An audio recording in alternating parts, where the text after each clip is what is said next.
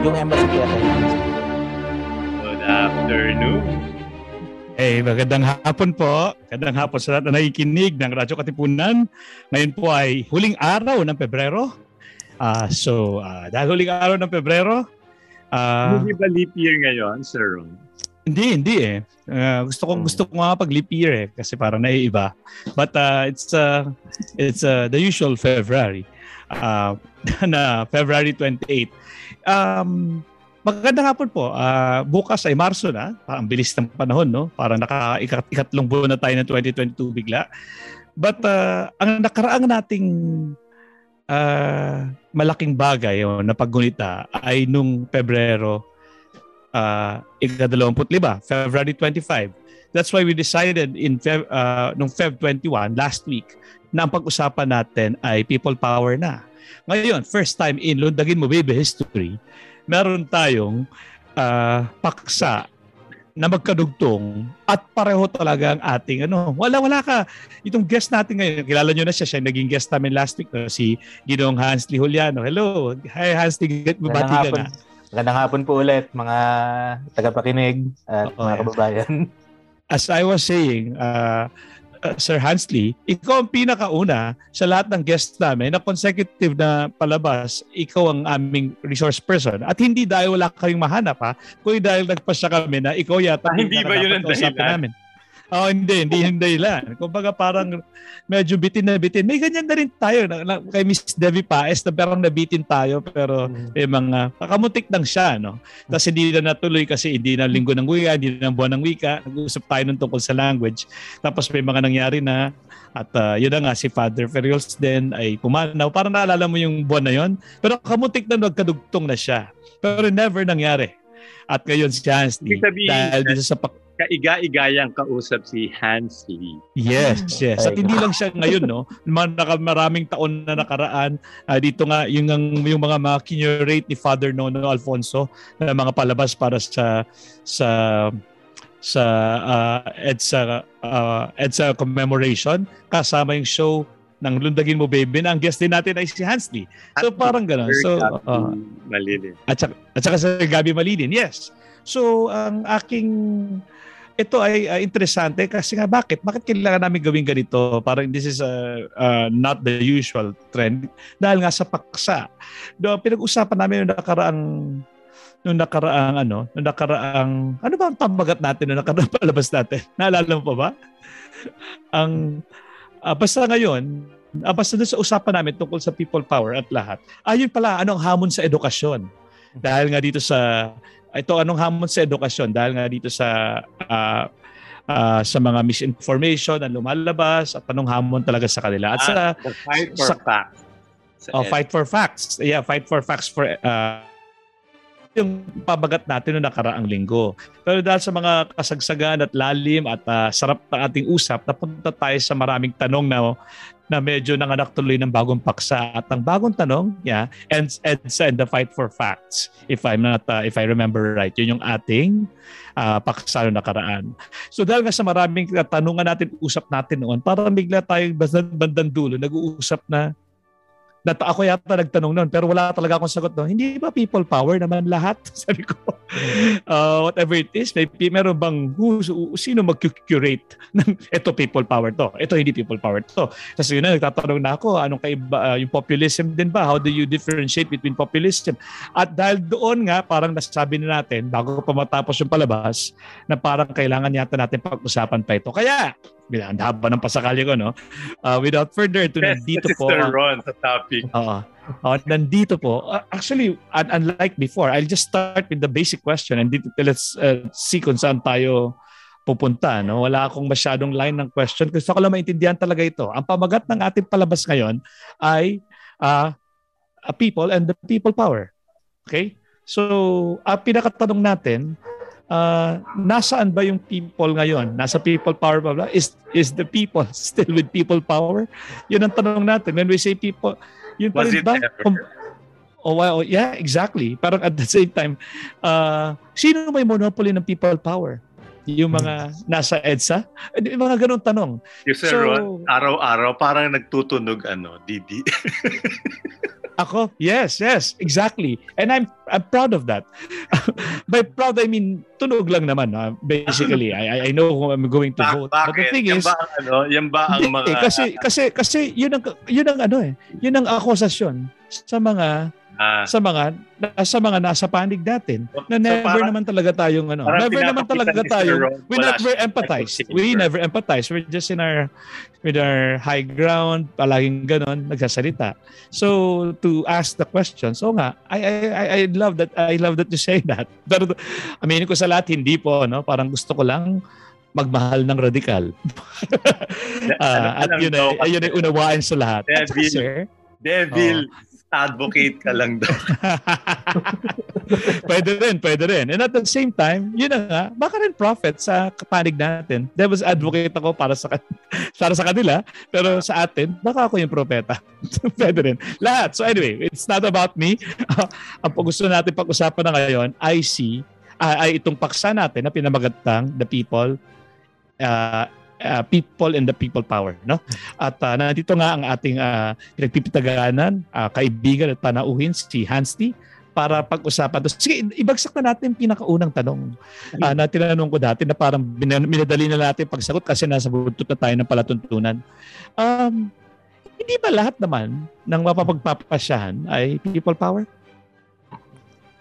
Sige po, salamat Assuming po walang dayaan, ha? Yeah, opo. Salamat po sa ulit sa, por sa oportunidad na makabahagi ngayong hapon. Um, simulan po siguro natin yung tanong, pag ba kasi ang mamamayan natin ay gustong ah, mag, mag, mag sali sa politika, gusto nilang iparamdam sa kanilang mga gobyerno kung ano nararamdaman nila, may dilema na kinakaharap yung mga kagaya naming nag-aaral ng politika yung tanong ba is, ano po ba yung mga pangunahing value? Ano yung mga pinagpapahalagahan ng lipunan at the time? Nabanggit nga ninyo, especially since gu- gumagalaw tayo immediately after our commemoration of EDSA, ano ba yung estado ng mundo around the time na nangyari yung EDSA? Marami sa mga bansa din naman at the time ay nasa ilalim din ng mga diktadurya. Over the past few decades after EDSA, karamihan sa kanila ay nag-effort maging demokratiko or at least magpaka-demokratiko, pagbigay ng boto sa kanilang mamamayan, maging mas consultative sa kanilang mamamayan. And the expectation ultimately is kung ganun yung relationship na nabubuo between government and people, sila ay magiging mas ano, mas maunlad dahil hindi na nagkakagulo yung hindi na nagkakaroon ng misunderstanding between mamamayan at gobyerno, mas malaya, mas may seguridad yung mga tao na makibahagi sa lipunan, magsabi ng opinion, yung mga ganong klaseng bagay. At the same time, uh, within that time period na may mga bansang lumalaya, nagiging mas open sa kanilang mga gobyerno, meron din naman pong mga bansa na nagbigay lang ng opening sa kanilang mga mamamayan only to a certain extent. So, kung titingnan niyo po yung mga kapitbahay natin, halimbawa sa Southeast Asia, hindi naman po lahat sila, e- even if lahat sila ay nominally mayroong mga gobyernong nagbibigay ng eleksyon, ah, hinahaya, nag, nagbibigay ng oportunidad sa mga tao na sumali sa gobyerno, hindi lahat po sila ay may tuturing ding demokratiko. Ngayon, ang tanong dito, however, is, yun bang mga taong nasa mga gobyernong ito, nasa mga bansang ito, did, did they have a say in the matter? May mga lugar na hanggang ngayon, hindi pa rin malaya.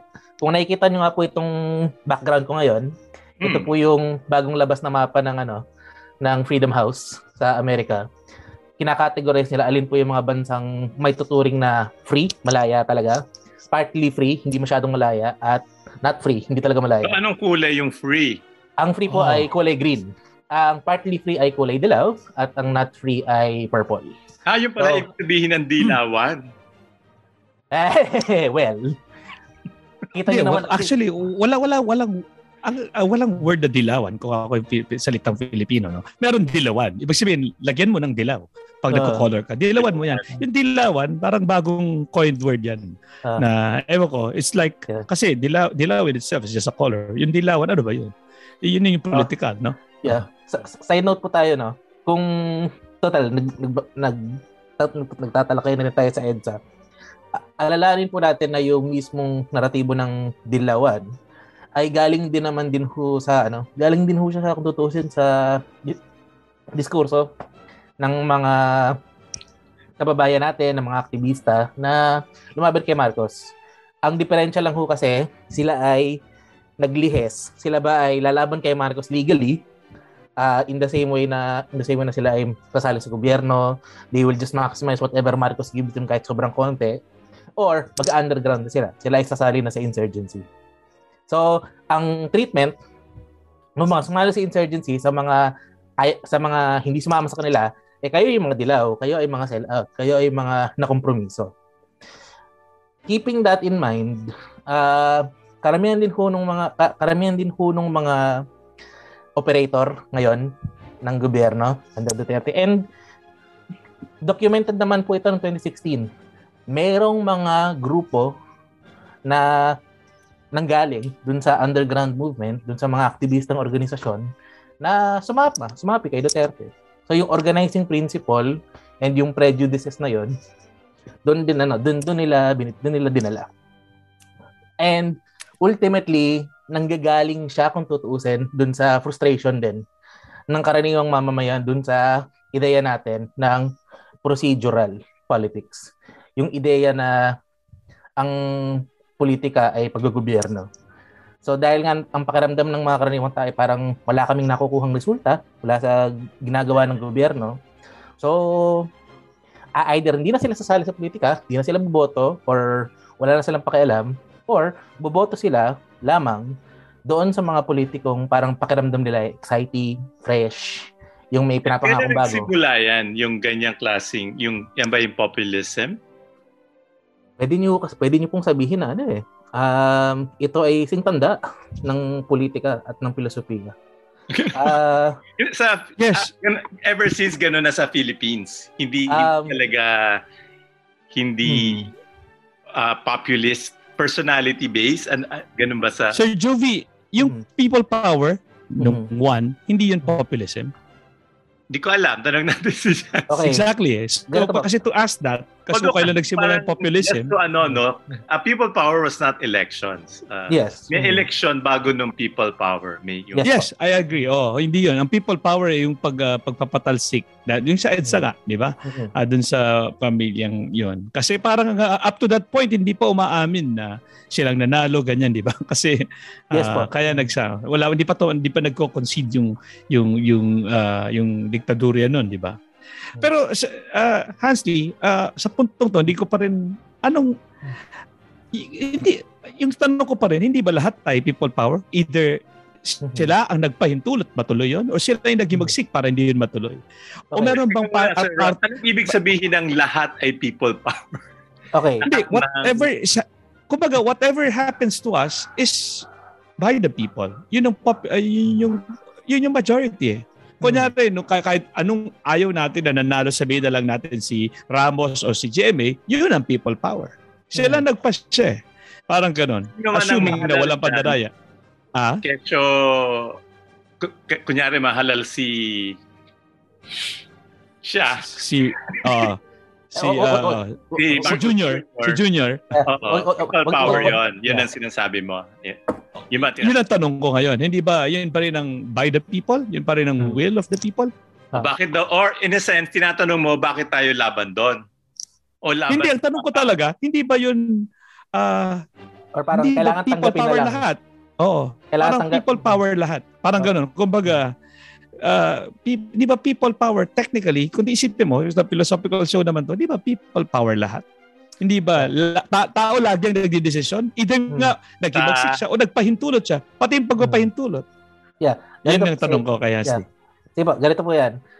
Yung measure po kasi natin nga ng ang kung ang desisyon ba ng tao ay totoong demokratiko or totoong mapagpalaya, at least sa pananaw ng mga nag-aaral ng politika kagaya ko, and maski na rin po sa pananaw ng ano, ng global civil society is, masasabi ba, masusukat ba na nung nagdesisyon ang mga tao na suportahan itong ganitong klaseng polisiya, ay pinili nila ito ng bukal sa loob. At ng walang panlilinlang. Kasi Yeah. yun yung problema natin actually since 2016 nung nanalo si Trump sa Amerika, nung pinili ng nung pinili mag-Brexit ng UK, nung pinili ng Yeah. ng Brazil si Bolsonaro, nung nanalo si Modi sa India, basically itong mga batchmate word- na dito. Hansley, Oh. hindi necessarily, hindi necessarily na demokratiko yung ma- ma- mahahalal. Yung Yeah, ah, ah, Mhm. narinig ko sa sinabi ni Hansley, nung walang panlilin lang ito, eh, he's trying to qualify it. Eh. Hmm. So feeling niya, yung mga seemingly people power moves na yon Mhm. ay hindi yata purong people power kasi may halong Mhm. panlilin lang. Yan ang parang gusto ko palitawin sa Yes. sa pagtatangi kung ano talaga yung Mhm. people power at ano yung people people papower papaweran yeah. people Yeah. Ah, sige, sige, Okay. sige tuloy ka Hansley please Although, you know, lang. you know, y- y- yeah, si, si Sir Ron mukhang you know, parang weird yung tanong niya. No? But it, it- yung tanong niya is, ah uh, maari bang tanggapin na yun na, na mandate Mhm. uh, let's Ng people. in 2016, no? Yung, yung mayroon bang tunay na mandato yung nana- nanalo Mhm. noon at yung mananalo sa 2022? Ang sagot mo, Hansley, is may may mandato, masasabi ko kasi may mandato naman talaga kung tutuusin. Kasi ah, hindi naman napatunayan ng batas, ng criminal investigation na may dayaan talagang nangyari per se. Like for example, yung yung pinaglalaban natin nung 1986 specifically, 'di ba, is na dokumentuhan, nakita ng mundo na ang mga bataan ni Marcos ay naga ay talagang binabraso yung mga nangongolekta ng balota, binabraso nila yung mga pumipigil sa pagtatamper ng balota, pinatay nila yung mga kagaya ni na Evelio Javier, mga local and national activists na nagpoprotesta dun sa pagkontrol sa halalan. Nagiging komplikado po yung sitwasyon natin since 2016 kasi nga po, by those standards, walang nangyayaring ganun. Or at least, not as big incidents of that that will cause a visible tampering of the votes. Ang problema natin ngayon po, however, is that yung mga mamamayan po natin, precisely because of disinformation, precisely because of disillusion or frustration with the systems, and yung additional na rin na incentive ng, okay, wala, wala naman kayong nakita dyan sa mga reform-reform politicians na yan. Bumalik na lang kayo sa amin, kaming mga trapo na nagpapabinyag sa inyo, na nagbibigay ng uh, aginaldo sa inyo tuwing Pasko, kaming mga nagpapagamot sa inyo, pag nilalapitan nyo kami, boto nyo na lang kami ulit, balik na lang tayo sa dati. Ganun yung, ben, yung benta nila since 2016. And makikita naman din po natin sa Pilipinas, yung mga ganong klaseng politiko at pamumulitika, hindi naman talaga nawala. Even under Gloria Macapagal Arroyo and Noynoy Aquino, may mga politiko pa rin ganon na gano'n ang bentahe at sinusuportahan sila ng mga tao kasi nga, ang pananaw nila is, eh, at least ito garantisado na na may makukuha akong pera.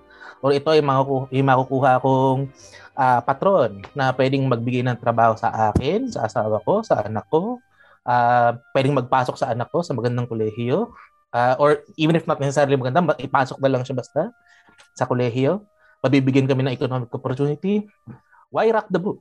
Di ba? So, And marami po sa mga... Yung ganong klaseng mentality, pag nanalo naman siya sa election eh. eh ano, Yeah. eh ano Mm. kung ganun siya, nanalo naman siya sa election. So Yeah. that, that is, Sino tinutukoy natin yan? Si GMA? Um, and, and, pare, pare, ano Kahit sino, kahit sino. eh, no, kahit sinong politiko ito. Pero kung gusto niyo na pong pangalanan, si Gloria Macapagal Arroyo, yung kanyang latter administration, yung 'di ba nanalo siya ng 2004, um, at napatun at na dokumentuhan naman na maraming mga political dynasty, political family ang nagkumplutan para nga para i-pressure, hikayatin yung kanilang mga botante na iboto niyo si, si Gloria, may makukuha kayo sa amin. Um, ano na siya, naging parte na ho siya ng machinery politics. And yung mga reform-oriented kuno na politiko natin, yung mga sinuportahan natin over the past few decades like si Nagis Pagdaka, si Padre Ed Panlilio, itong mga grupong ito.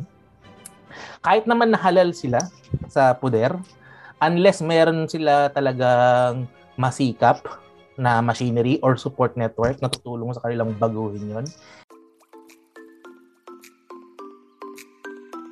Eh, Sir Joey, may naalala akong bagay na gusto ko ibahagi sa mga katiponeros natin.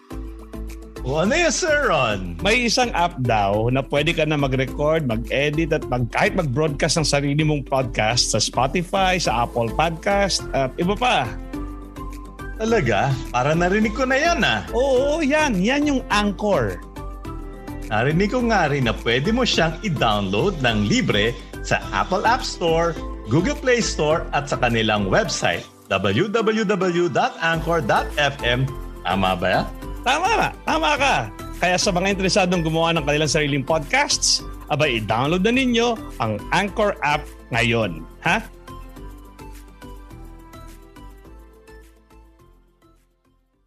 Eh, hindi naman nila matatalo yun even, even within one term. Even yung good news natin supposedly sa Pasig City under kay Vico Soto ay hindi hindi nila in, tinatantanan yon na matyagan na kung gusto nating may pagpatuloy itong mga programang ito, kailangan nating masiguro na itong mga traditional politiko na kagaya ng mga Eusebio ay uh, ma-counter natin yung narrative all the time. Na hindi mahihila yung mga yung mga kababayan natin na bumalik na lang kayo sa amin, binibigyan namin kayo ng ano, binibigyan namin kayo ng uh, aginaldo, ng mga giveaways, etc. Ang ginagawa ng Pasig City ngayon is sisiguruhin natin lahat kayo may makukuha na libre, readily accessible, hindi nyo kailangang umasa na sa politiko anymore. Yun lang yung effective na way to counter that. It's possible po na yung mga nagtutulak ng reform politics, ng malinis-linis na politika, sa maraming parte ng mundo, hindi lang dito sa Pilipinas, ay hindi ganoon kagaling na magbenta ng ganong klaseng naratibo. Kaya lagi, ang criticism sa kanila is, puro lang naman kayo pangako, wala pa kayo napapatunayan eh. Itong trapo na ito, ito, may 1,000 pesos ako. May 10,000 pesos ako. May may isang libo ako sa GCash ngayon.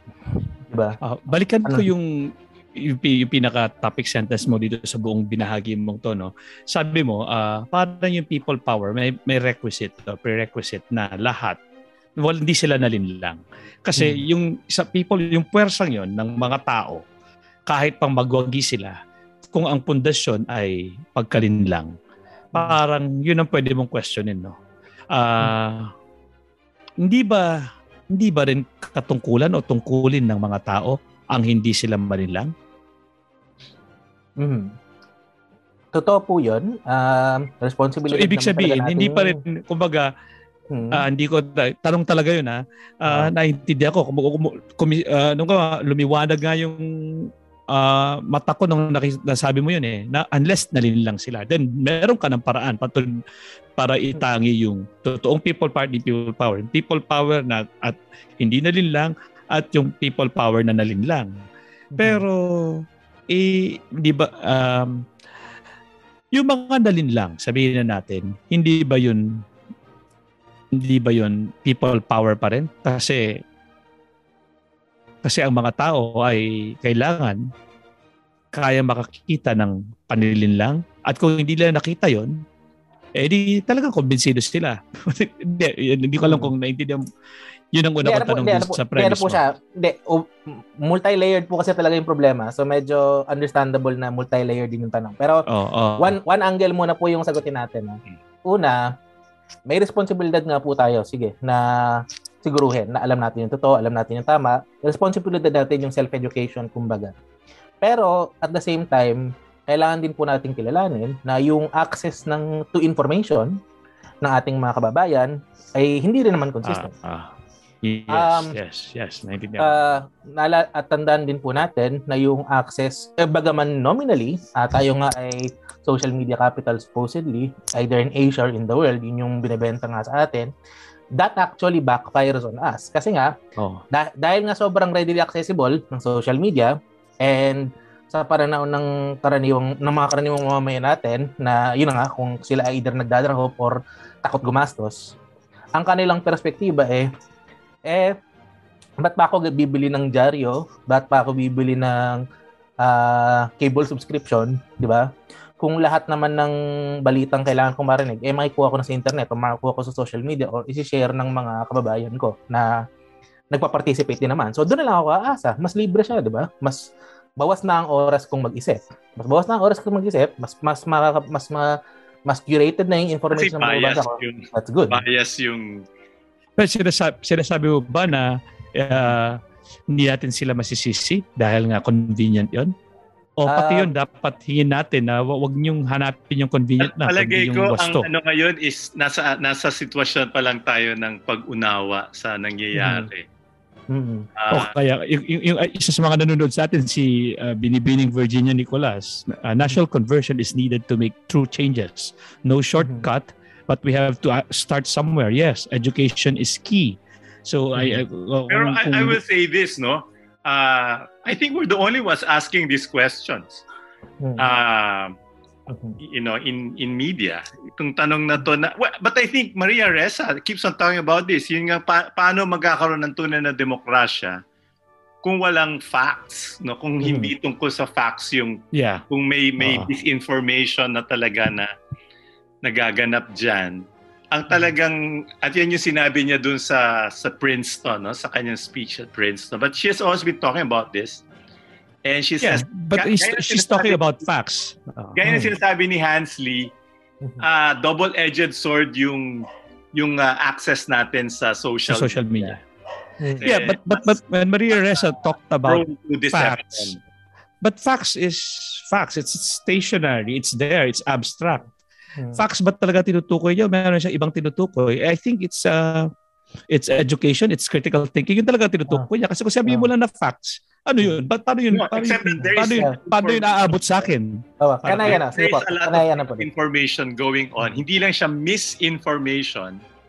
Disinformation. Disinformation. Ah, hmm. Kaya sinasabi niya, yung konsepto ng demokrasya, hindi pwedeng sabihin na uh, pwedeng, at yun yung sinasabi ni, ay, sa palagay ko, ah, Hansley, ah, kailangan natin ng panibagong pag-unawa sa hmm. demokratikong proseso Mm-hmm. Kung kung malaki yung kinalaman ng uh, ng ng uh, ng Facebook, social media, uh. ng social media at merong puwersa ng disinformation. So hindi hindi lang yun yung tanong nga kani- natin ngayon ano and we are we're asking this very deep question mm-hmm. na medyo siguro hindi hindi madaling sakyan no mm-hmm. uh, and I think that's the the next step is how you how you make. You know, I don't think this is even asked by fundits. I call them fundits. Pundits. Uh, you know, just how reliable is this process going to be from here on? Mm-hmm. You know how. Uh. And no one's asking that question. Is this something that you know? It's a it's a difficult question. Mukhang parang naglalaro si Sir Ron sa, pagla- sa pagtatanong niya. Oo, hindi, hindi. But, eh, parang um, naglalaro ako kung sabihin, pero binubulabog ako niyan araw-gabi. Okay. Hindi, ano po, tinatanong talaga niya, and I really want to, ano, because I think, uh, it's diff- it's a difficult, uh, uh, parang siyempre gusto nating i-simplify yung konsepto ng demokrasya. Mm-hmm. Dahil nga demokrasya siya. Pero yeah. kaya dahil at the end of the day talagang Griego naman ito no minsan naman talaga mob rule siya So, hmm. y- yun yung yun yung ano, kailan tunay na demokrasya ang demokrasya at kailan siya ay isang kailan siya mob rule, people power, populism, iba-iba yan eh. Parang uh, pero they all are used carelessly pero as synonyms. At, at the same time is let's say uh, the the Chinese model more democratic because it's it's more direct, you know, they or parliamentary in the sense na they they hindi, you know, i-elect nila yung mag elect mag etc. ganon. Hindi yung uh, mm. so okay. maraming, ano yan, maraming uh, and, and that's not that's not, you know, nandiyan na yan, nandiyan na yung concept, yung pag-iisip na yan. Kasi na yan po. Yeah.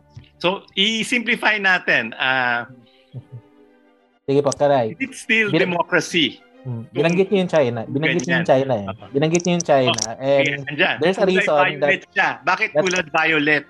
There's a reason that China is considered not free by most ah. countries, including oh. Freedom House.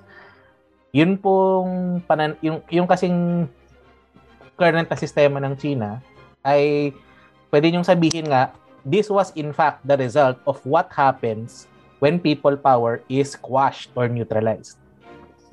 Uh, marami hong mamamayan ng China even from even from their childhood hanggang ngayon, they're not being told that in 1989, their government massacred students, organizations. Basically, yung kaparehong klase ng tao na nagmasa EDSA, pumunta sila dun sa kanilang main public square, yung Tiananmen Square, uh, in Beijing. And sila ay sila ay Meron din people power noon, di ba? Yeah. They attended people power as well. And yet, sila ay pinagbabarel, sila ay hinuli, sila ay pinagpapatay. Sila ng yung talagang gobyerno. ano, ng tangke. Ah, Sila, ano, talagang dinaan. hinarapan sila ng tangke at talagang sinagasaan sila. At No. talagang sumabog at sunan, umandar yung Yes. tangke. Hindi ka tulad sa Yes. atin. Yes, pinaput, pinap, pinaputukan sila. Pinaputukan sila. Dahil ang pananaw kasi, ang pananaw usually po kasi ng mga ganitong klaseng gobyerno ay meron kasing mga klase ng leader na ang pananaw nila is bigyan naman ng konting demand. Bumigay ka ng konti sa demand ng karaniwang tao, manghihingi at manghihingi na ng lahat ng bagay yan. And pag ang tao nga ay hindi na gusto ang ginagawa mo, eh, ma- ma- malamang sa malamang matatanggal ka sa poder kasi ultimately naman ang ending ng karamihan ng mga gobyerno ay pag takot na pag, pag hindi na takot ang tao sa iyo, babagsak at babagsak ka. Pwede rin nga po nating sabihin din ngayon na kaya din yung isa pang bansang kulay purple dito, yung Russia, ay ina ay inaatake ang Ukraine right now. Precisely because of this.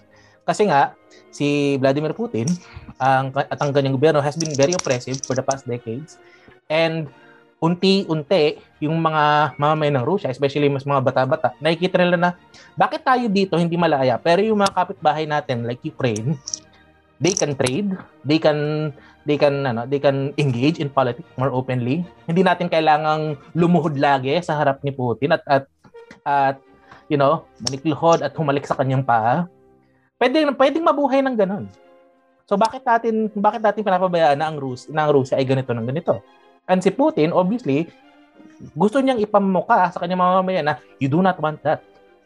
Maging masaya kayo sa akin, sa aking pamumuno dito.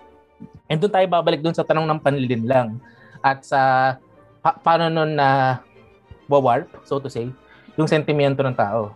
Kasi So- pag nakikita po ng tao na yun na nga, strong man rule So, delivers teka muna, yung, yung tanong ni Sir Ron na yon, paano yan sinasagot ng ating mga political science experts? Is is uh, eh, siya, eh, naririnig ko lang lagi yon no na eh hinalal siya eh Mm. Ah, hinalal Oo, siya yeah, Ah, meron siya. popular Kumbaga, siya mataas sa kanyang popularity rating Mhm. Ah, kumbaga, di ba dapat ang matutuhan natin ay serenity?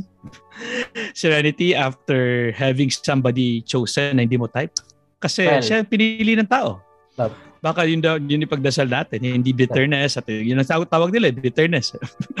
But uh, unless nga, ano, anong dahilan? Yeah, yun lang. anong sagot dyan ng given that context na ayan na nga no? Ayan na nga si Putin.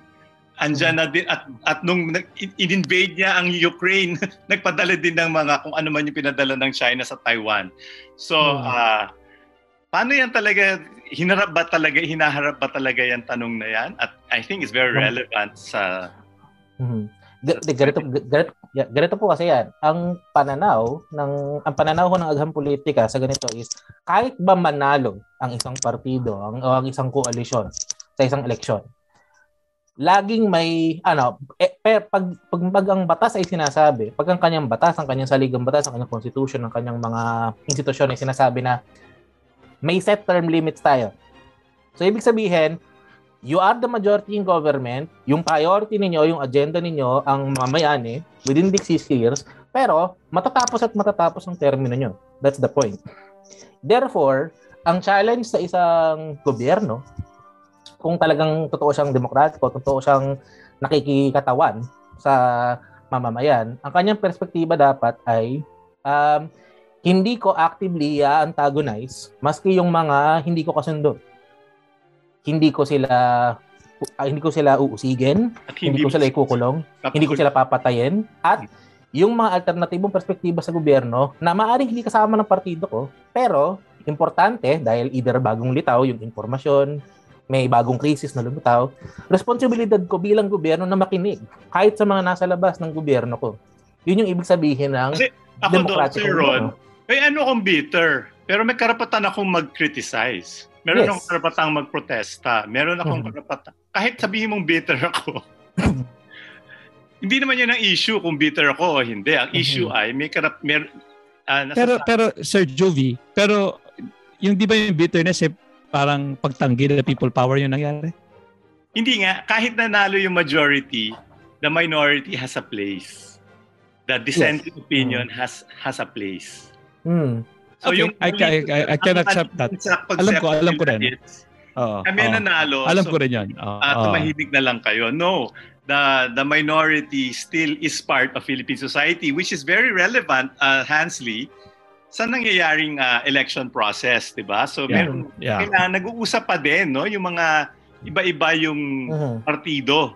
Uh-huh. Uh, so kung hindi siya nakikipagdebate, parang gano'n na nga mangyayari niya kapag nanalo siya. Uh-huh. Or am I being stupid? Yeah, am yeah I hindi ano po. Hindi sige po. Dugtungan ko lang 'yon. Dito nyo dito ulit tayo babalik dun sa isang pananaw na yung mga pilosopo din naman po nag-advance nito.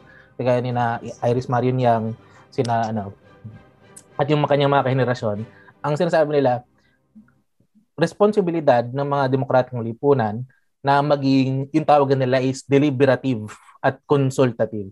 Kumbaga, ang responsibilidad ng gobyerno ay hindi lang i-echo kung ano yung gusto ng mayorya, kung hindi nga, nabanggit na natin ito nung huling episode, kilalanin natin na maski yung bang mga pinapahalagahan ng mayorya, eh talaga bang makatarungan, mapagpalaya, nagpa, nagpo-promote ng kaunlaran at ng pagkilala sa diversity ng mga tao. Ito ano, ito banggitin ko na ba, ako po ay nandito sa bansang Hapon ulit and bagaman kulay green siya dito, marami pa ring reklamo sa pagpapatakbo ng lipunan ng Japan. Kasi dahil nga po for the longest time, uh, ang kanyang ang mga nakatira dito ay talagang yung mga pure-blooded Japanese. Meron siyang difficulty na how do I put this? Meron silang difficulty na kilalanin or i-integrate sa pagbibigay ng serbisyo yung mga half Japanese and maski yung mga foreigner na pinili ng manirahan dito. Parang nawala po yung ating screen. Okay lang po ba? Anana. Ay, hindi, hindi. Uh, hini, hinihiling ko kasi na uh-huh. sana gallery view, hindi pa lang for speaker view ang uh-huh. nakikita yeah, natin. Yeah. Para mag, nakikita natin ang reaction. Baka mamaya yan na isang transitory. Ano, okay lang uh-huh. naman. Okay. Oh, nawala nga yung screen natin. Uh, titigil din ba muna kami sa, sa mga engineers? Nakita mo, Sir Ron, si Carl C. Uh-huh. Ah. Meron siyang sinabi, si Carl C. I, uh, sab, uh, sabi ni Carl, si basahin ko, I think people have to first know what a properly working process looks like. What's in store for them if this process works as it should. Wow. Ang talino siguro ni Carl C, no? Nakikinig siya At, sa...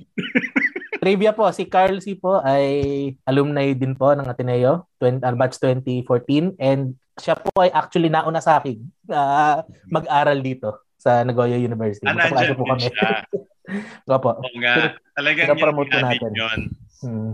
How can Oh yan, gallery gallery Oy, view na tayo sa ano. oh, mas maganda, di ba? Para para mga reaction kasi lagi na lang solo mukha eh.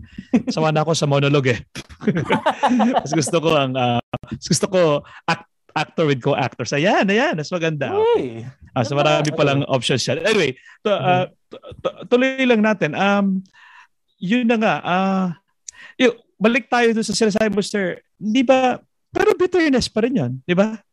Ibig ko lang sabihin. Akin, okay lang kung kung ang tingin mo ay Oh, exactly, exactly. Kala ko naman you're Pero, you're denying the fact that it's bitterness. And bitterness is natural, bitterness. Diba? I don't think it's bitterness though. Hindi, halimbawa uh, po sa sports, tapos may nanalo. ano makakaramdam mo? Eh, syempre, ibang criteria ng sports, no, meron sigurong criteria. Ang criteria naman dito, yung binoto ng lahat.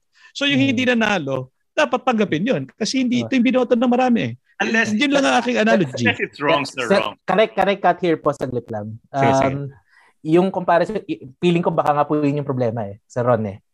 Na tinuturing na natin ang politika as sports. Ang as problema, hi, ano, mali yung attitude na ang tingin natin sa politika ay sports. Kasi ang... Swat, kasi nga, sorry, sir, yung la- Is, is what? Ang tingin natin sa politika ay, hindi ko lang narinig sir. Palakasan. Hindi siya Ah. hindi siya basketball. Hindi hindi siya hindi dapat sports Okay, ang turing sige, natin sige. sa Okay. politika. Please, Kasi- please, expound on that para mag- Yeah. interesante yata ang ano yan, Yeah, ah, yeah. ah, disclaimer. Okay? Kasi, kasi, kasi nga kasi gets na medyo naintindihan ko naman kung saan po nanggagaling yung maraming tao sa mundo na parang ang tingin nila sa kompetisyon sa politika ay ano ba naman yan parang sports lang din yan. Kailangan nating manalo at the expense of our opponent. Pero ang paggogobyerno po kasi hindi ganoon eh. Ang punto ng politika ay nagsasama-sama tayo sa gobyerno kasi kinakatawan natin yung iba-ibang sentimento, iba-ibang values. Eh pero ang punto natin ultimately ay um, mapag ano, mag-meet halfway. Ang punto natin ay, guys, kailangan nating maano, kailangan nating kilalanin na nagbabago ang mundo, kailangan nating kilalanin na nagbabago ang sitwasyon natin pare-pareho. Maaring yung mga secure, dati sa lipunan ay hindi na secure, yung mga yumayaman sa lipunan ay ah, hindi alam kung ano yung gagawin sa kanilang new access to resources. And therefore, ang responsibilidad natin bilang lipunan ay let's take stock gaano kaganda ang buhay natin, sino yung mga hindi mga sino yung mga magaganda ang buhay, sino ang hindi. How do we uh, allot the resources of society, both our private resources na, na, na mag-aambagan din naman tayo due to taxes. And then, how do we now use that to benefit everyone? So, Yun ang punto ng pam- yan ng yata pam- yung sinasabi ni Virginia Nicolas. Ito, Mm. kilala mo din to? Si Virginia Nicolas. ay hindi po yata. But she's been very active. Thank you very much, Miss Virginia, Salamat for po. participating. uh, Salamat po. collaboration for the good of all, ang sabi niya. Mm. Kasabay nung pagsasa, pagpapaliwanag mo. yung Ah, kaaway, sali. Opo. Opo. Ang in, in, ang yun, yun nga din po sana yung perspektiba na habol natin na kung na bagaman hindi ka kabahagi ng aking partidor, hindi ka kasama sa aking kilusan, sa aking pagsali sa politika, hindi ki, ano, hindi dapat kita ituring na kaaway na kailangang i-eliminate. Mm. However, bagaman ang gandang sabihin nun, that's the Oh, yeah. ideal of how governance works. Kailangan po nating kilalanin din yung mga historical at mga kasalukuyang injury, ah, mga sakit, mga samahan ng loob na naidudulot natin sa isa't isa, which may contribute to a less friendly, less collegial attitude when people Yeah. participate in politics. I was about to say dun sa una mong argument, Hansley, na eh di, eh di kahit sino pala pwedeng manalo. Total collaboration naman ng end all. Pero itong sinasabi mong bago ngayon, pero meron na tayong mga natutuhan eh kung sino yung mga pwedeng injurious dito sa collaboration Yes. na ito. So sige, tuloy mo lang Hansley. Yeah, gusto ko lang i, i- gusto ko lang ipang salungguhit yung yung aking na pick up na yun sa na Mm-hmm. Yes, kasi if just the argument is collaboration naman ang end all ng ating lahat ng mga election at hindi parang sports, and I agree with that, then there should be no worry kahit sino yung manalo. Sayang, manok mo to, manok nito. Pero kung, if, kahit sino naman yan, maiging, maiging presidente siya ng lahat eh. Hindi lang presidente Hmm. lang ng mga bumoto sa kanya. Uy, Sir Jovi, may isang bagay na naalala kong gusto ko ibagi sa mga katipuneros natin. O ano yun, Sir Ron? Ah, may isang app daw na pwede ka na mag-record, mag-edit at kahit mag-broadcast ng iyong sariling podcast sa Spotify, sa Apple Podcast at sa iba pa. Talaga? Parang narinig ko na yan ah. Oo, yan ang Anchor. Narinig ko nga rin na pwede mo siyang i-download ng libre sa Apple App Store, Google Play Store, at sa kanilang website www.anchor.fm. Tama ba? Tama ka! Kaya sa mga interesadong gumawa ng kanilang sariling podcast, aba, i-download na ninyo itong Anchor app ngayon.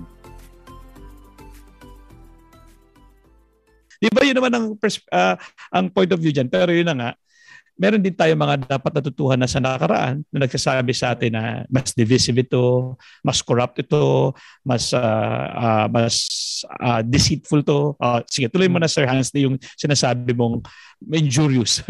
yung mga Yes meron po. tayong natutuhan. Yeah. Yes po. Yung so so paano natin nababalanse yun na we want to maintain unity, yun yung benta ni Junior at ng kanyang mga supporter. How do we balance unity with justice and restitution? But maybe, Malaking pro- maybe Yes, in po. this case, ano yung konsepto niya ng unity na walang walang nagdi-dissent? walang na- walang ano ba ano ba yung definition niya ng unity? Yes Itong- po. Y- Ay, ah, yun yung definition yun yung yun yung definition ng mga bansang not free dito sa mapang ito. Ang definition nila ng unity ay walang magrereklamo kasi kaming nasa gobyerno, we know what's best, sumunod na lang kayo. Very paternalistic, very patriarchal Hindi actually. hindi yun unity. Hindi yun, yun No. well, sa parang nga, sa kung, kung, kung kayo yung klase nga po ng tao na lang kayo sa isang bahay na ang salita ni tatay ang laging nasusunod, hindi makapagreklamo si nanay, hindi makapagreklamo yung mga anak. At yung katulad. Eh, At yung katulong, for that matter, yung mga, ka- yung mga kamag-anak, for that matter, kung ganun kayong household lumaki, ganun talaga yung mabubuo ninyong values na ang punto, na ang lipunan ay ordered eh kung sino yung nasa taas ay nasa taas for a reason, so wag mo siyang taluhin. Which is ironic considering it is from China itself mismo nanggaling yung perspektiba na and eh kung kahit ba nasa taas ka, kahit nasa kapangyarihan ka, kung nakikita naman sa lipunan, kung naipapakita ng ah, etika at kung naipapakita ng anong tinatawag nilang mandate of heaven na sira ulo ka at hindi ka talaga dapat pagkatiwala ng kapangyarihan, dapat kang alis. Yun yung Naala- naalala ko nung moderator ako ng executive board ng student council sa high school at Mhm. nag-iisip sila ng kanilang mga pagiging slogan or mga themes for the year at laging lumilitaw sa mga apat na taon akong nasa student activities no ang unity at dahil ko sila sabi he hindi yan virtue or value in itself it should be unity to do what? You you want to be united? Ano lang yan? It's just a status of being together. Pero yun na tama ka uh, Hansley no? Uh, united naman yung walang nagrereklamo at ganyan. Ano? Uh, Ano kaya yung unity is usually unity? usually just the the a, a- kind of fuel a kind of fuel for a particular pursuit. Hindi pursuit ang unity hindi end in itself ang unity. Ano yung parang sabihin niya, Sir dapat unity. And in itself ang unity. Oh, as, oh sige, pag nag unit an anong gusto mo? Kaya tayo mag-united. Kahit yung bayanihan eh, alam mo agad na magbubuhat sila ng bahay eh. Hindi na yung magsasama-sama kami. Meron silang Yeah. pursuit na kailangan. So y- y- hindi siya hindi siya yun ng hindi siya hantungan yung unity. Yun, actually yun ang simula. Mag-unite para may magawa. Yun ang hinahanap mo. Anong gagawin? Ah, Hmm. anong gagawin mo? yeah. At anong baka unity para gumawa ng Oh, kulang kasi yung mga yung ibang- Oo. uh, unity from uh, from plurality. Oh, diba? From yeah. many, hindi one, Ba- one, u- uni- united din Wow, naman yung mga ano, ah. nakakalimutan niya yung many. Y- United din naman yung mga yung mga United din naman yung army ni ano ha, ni Hitler ha. Parang ibig sabihin uh, so it's never an end in itself. It should be a pursuit of Hmm. something. Pero mukhang Yeah, hindi po, ano. yun, sir. De, sige po. Uh, hindi, ano po, importante yon Importante po yung alalahanin kasi how do I put this? Kasi nga, may, may, meron ngang unity, pero kung yung unity naman ay papunta nga sa hypothetically sa bangin, eh ba't, ba't tayo pupunta ron? Eh, for that matter po, na, binanggit nyo na lang din po yung halimbawa ng bayanihan. Ang intindi, hindi ko po kayo kinalakihan. Bagaman po may mga kamag-anak ko ako sa Bukirin. Pero ang paliwanag nila sa akin sa bayanihan, ganito yan. Um, ang ang unang-unang requirement ng bayanihan is lahat ng magbubuhat eh alam nila kung gaano sila kalakas at alam nila kung al- alam nila kung saan papunta. So Okay. kaya kailangan mapatag muna yung mga inequality sa li- sa mga magbubuhat or kilalanin or kilalanin sa kung kung merong mga mas malakas compared to others like for example yung mga pinakamalalas dun kayo sa mga bumbong na tatayuan ng bahay kasi sila yung yun yung mga pinakamabigat Pwedeng yung iba Yun. yung mga mahina doon na lang sa gitna sumama kayo Exactly. sumama So- kayo sumama kayo kahit kaya kahit kahit hindi kayo ganun kalakas yung konting lakas ninyo ay nakakatulong sa pagbuhat so ang So responsibilidad bayanihan, bayanihan is actually self-awareness and clear direction. Dapat nandun din Yes. yun. Hindi lang yan basta ba- unity, no? May, Yes may po. self-awareness ko ano yung may bibigay ko, ano hindi ko kaya, lahat, lahat, at clear direction. Dapat in one page at saka nagko-communicate. Sige, Sir Hansley, sorry. Parang gusto ko lang i-summarize. ah, parang notes sa philosophy dito sa, sa margin, naglalagay ka ng mga summary points. Sige.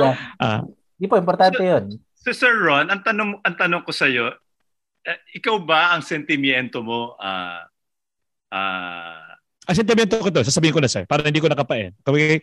I like my candidate very much, so deeply, but hopefully not more than I I care for and love the Filipino people, including including those who don't like my candidate. You, you get what I mean? Parang Hindi, Yeah. ang tanong ko, kung ang demokrasya ba ay parang na, nababagalan ka na din. Yung, kasi yung kasi pag deliberative, talagang matagal yan. At nakakabagot. hindi. At ah well, yun nga. Kailangan din siguro Hansley yung communication no sa sa ating Yeah. ah, taong bayan. nakita ko lang ng mal- malalaking pagbabago na nangyari ng pam- sa bayan natin. Nabanggit na nito ni Hasi sa pinakauna niyang sinabi, no? Liban sa disinformation, ang nagbu- ah, kailangan mo rin isaalang-alang na lagi itong kwento ng disillusionment at saka ng, Mm. ng exasperation. Mhm. So, while, eh di ba may disillusionment at exasperation din kaya lumalaki ngayon yung mga hindi natin inaasang sa survey na lumaki. Mm. Yeah. Baka, baka mamaya ito yung resulta din ng isang panibagong disillusionment na nakita na nating nangyari nung, nung 1986. Sige, So, sige po. yun nga. hindi, Yeah. Importante po yan. Importante po binanggit ninyo. Kasi ito po, nabanggit ko na rin yata ito nung huli, may certain behavior and attitude po yung mga OFW natin na pag tumingin sila sa mga pinamamahayan nilang bansa, like for example, mga OFW dito sa Japan, mga OFW sa Singapore, mga OFW sa ano sa Europa. May nabu may, meron silang nabubuong attitude na ang priority nila is gusto nila na malinis ang kalsada and ang lagi nilang ang lagi nilang nabubuong observation sa mga lipunan na yun eh may disiplina ang tao. Laging may disiplina ang tao kaya maayos ang lipunan. So kailangan natin yung magi-impose ng disiplina. Period. Regardless kung ano yung kung kung nasa wisyo pa ba yung pag-impose ng disiplina na yon. Na pakiramdam ko po problema kasi nga pag tinignan nyo naman bakit ba nagkakaroon ng disiplina ang tao? Kasi nakikita nila na yung batas na sinusunod nila ay beneficial to them. Pag hindi po nakikita ng karaniwang tao na ang batas ay beneficial to them, hindi sila susunod. Or susunod sila pero napakasama ng loob nila. Or parang or may or ang pananaw nila is outwardly sabi nila, oh susunod ako diyan. Pero pag nakita sila ng lusot, lulusot at lulusot 'yan. Maski po sa ironically, maski sa Russia, maski sa China, and maski po sa mga openly pa na diktadorya like North Korea, problemang problema nila 'yon. Napakalakas ng corruption kasi nga hindi nakikita ng tao kung ano yung punto ng mga batas na sinusunod Pero nila. sa, sa kasaysayan natin sa Pilipinas, although di ako historian, no? alam ko lang Mm. to in patterns, Ah, marami tayong pagsunod ng masama ang loob natin. And we're that kind of people. Tinitiis natin. Sige nga, give it a chance, give it a chance. Kaya nga ang term ko ay disillusionment at exasperation. Eh. So, Mm. merong tipping point na nangyayari pa palagi at nagbabago yung mga tao. At uh, tama na, bumigay na ako sa'yo at sumunod na ako sa'yo kahit ayaw ko eh. Pero ngayon, parang bibigay na ako. Um, so, yung kinikwento mo sa mga ibang bansa, sa Singapore halimbawa, na yun na ginaganahan ding maging masunurin ng mga tao kasi nga nakikita nila yung kabutihan. Pero sa kasaysayan natin, hindi nila nakikita yung kabutihan at alam nilang nakakasama pero sumusunod pa rin sila to some extent para lang tinanga natin, we'll give it a chance. So very, very accommodating talaga, hospitable ang mga tao sa mga pagtatangka na ganyan, ang mga Pilipino.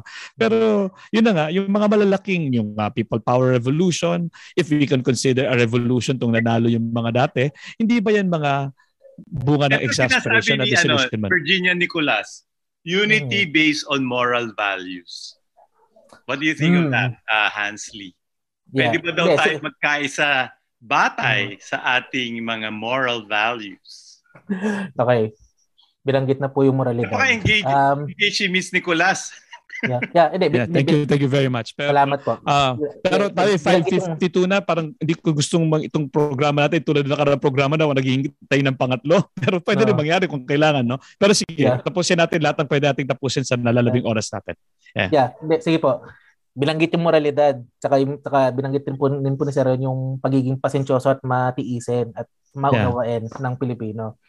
Ang kailangan din po nga kasi natin kilalanin na yung mismong yung ideya ng moralidad, hindi siya automatic sa ah, lahat ng tao. May sinasabi po tayong universal values, di ba? And universal rights for that matter. Pero kailangan din po natin kilalanin na yung pagiging universal noon ay magiging universal lang talaga kung nakikita ng tao sa kanyang konteksto. Diba? Like, for, alam ba, tinuturo natin na masama magnakaw. Pero, pamilyar din naman tayo sa panitikan, sa ating mga karanasan, kapag ang tao gutom na talaga, mapipilitan at mapipilitan niya para lang mapakain either yung sarili niya or yung pamilya niya. Yeah. So, kailangan kilalanin na yung universal na moralidad ay kailangan magiging universal lang talaga siya kung yung lipunang ginagalawan niya ay actively tinutulungan siyang maging normal. If we are in a society na hindi makita ulit ng karaniwang tao yung value ng pagiging moral, ng pagiging tama, ba't siya susunod doon? So, alimbawa nga po, sa mga urban poor community natin, bakit ba siya, ang stereotype sa kanila ay pugad ng krimen? Hindi, hindi siya necessarily dahil kriminal or masasamang taong nakatira doon. Kung hindi, dahil ang mga nakatira doon ay yun nga, either nagdarako or hindi siguro hindi, hindi hindi sigurado ang kanilang sweldo, hindi sigurado ang kanilang pamumuhay. So, nagtitiis lang sila doon and pag nakakita sila ng oportunidad na makalamang sa karaniwang tao sa bahay nila na alam naman nilang hindi rin naman sila tutulungan anyway, de magnanakawan na lang talaga tayo with each other. At hindi din naman ito unique lang sa mahirap. Sa mga mayayaman din naman po natin, napakarami nating alumni sa Ateneo, di ba? Na naging mga pahamak na politiko. And nakita nila yon kasi nga names, Joe. na, yung nabuo nilang behavior, kasi nga yung nabuo nilang behavior either in school, either in politics is So, eh ako naman unity. ay nasa poder, walang tatalo sa akin. Hindi commu- tatalo sa akin. hindi unity but community. Yes. May may communal responsibility po ba tayo sa isa't isa? And nararamdaman po ba ng mga kababayan natin na if they pag sila ay nag-contribute sa lipunan, may ibibigay din ang lipunan sa kanila. So, parang ironically nga po yung sinasabi ni John F. Kennedy na ask not what your country can do for you, but what you can do for your country. Napapabulaanan siya ng mismong problema ng Amerika. Kasi nga, napakaraming mamamayan ng Amerika, especially yung mga cultural minorities nila, yung mga immigrant communities So, nila, parang yun yung ano, then will will uh, Sir Ron, you can ano, parang Hindi yun nila nararamdaman. Virginia Nicolas, in a way, yung government should really be more uh, just in that sense, no? More, Yes. mas katuwang siya.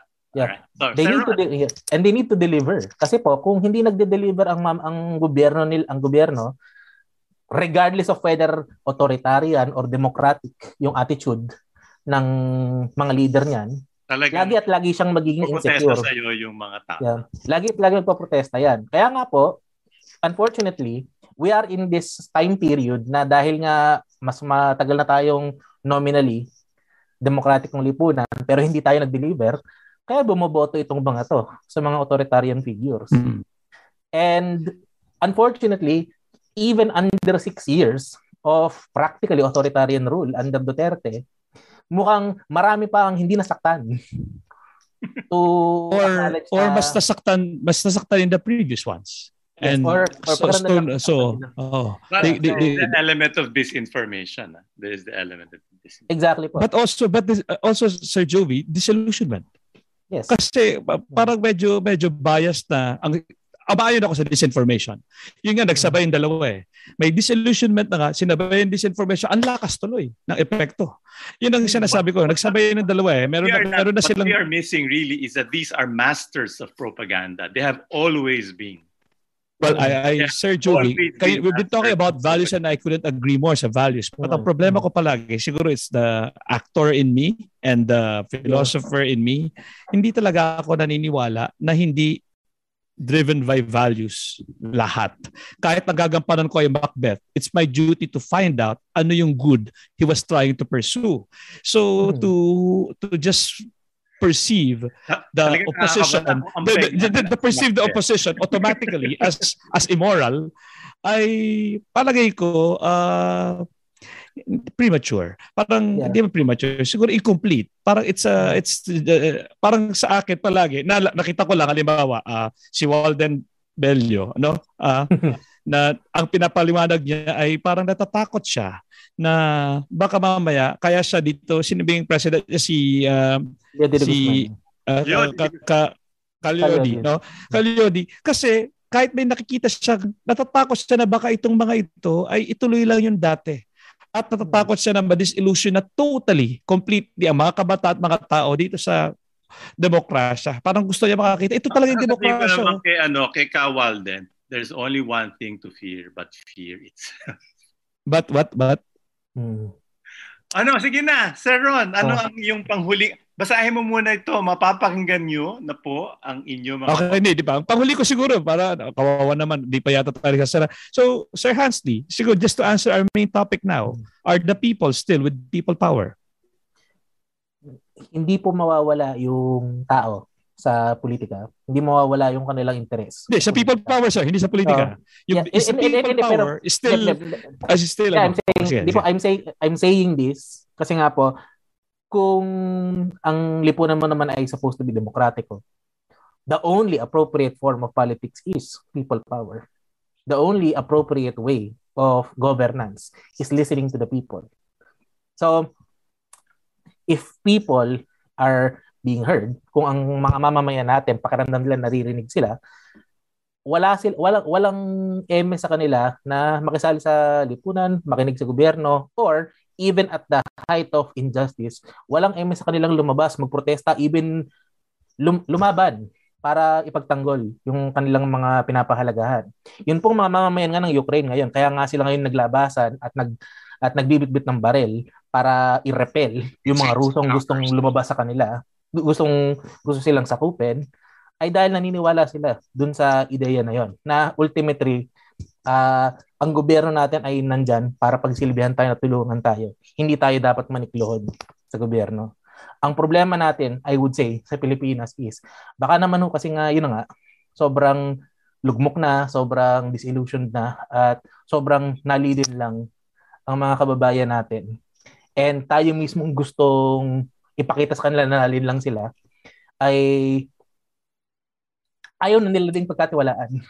Kasi nga, yun na nga, may, may, may kasaysayan ng binigo natin sila.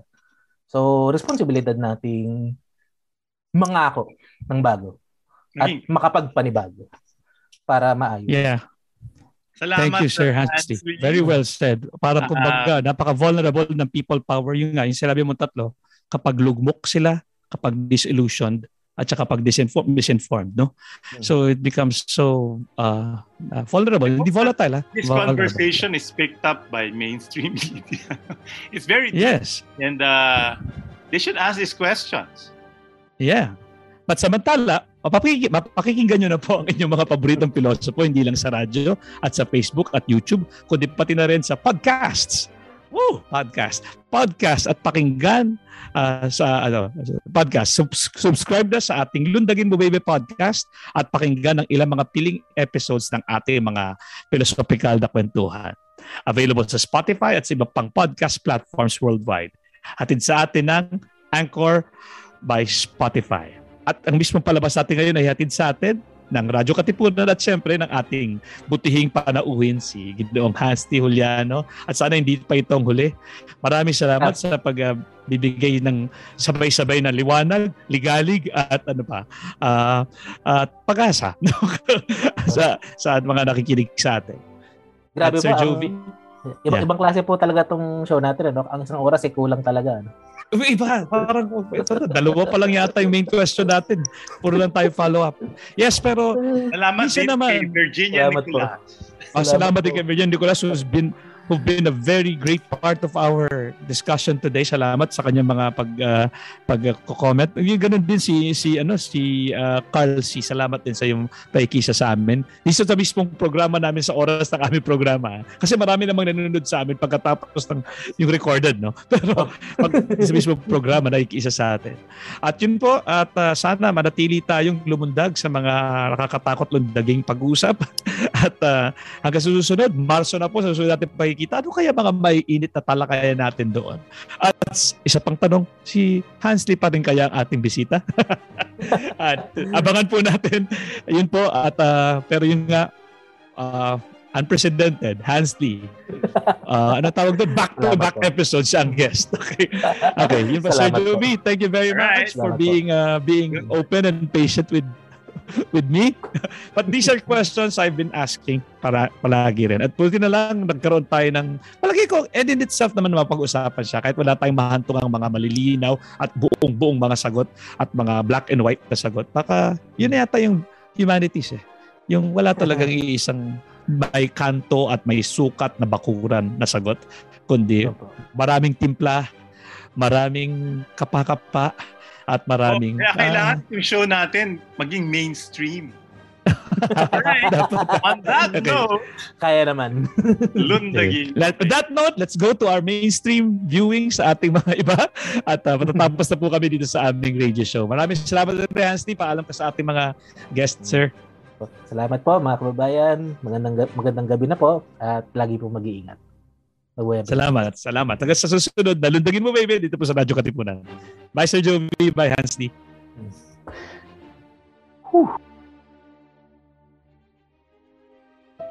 Meron? Ano nga ba ang meron? Paano nga bang mabuhay ng tapat sa meron?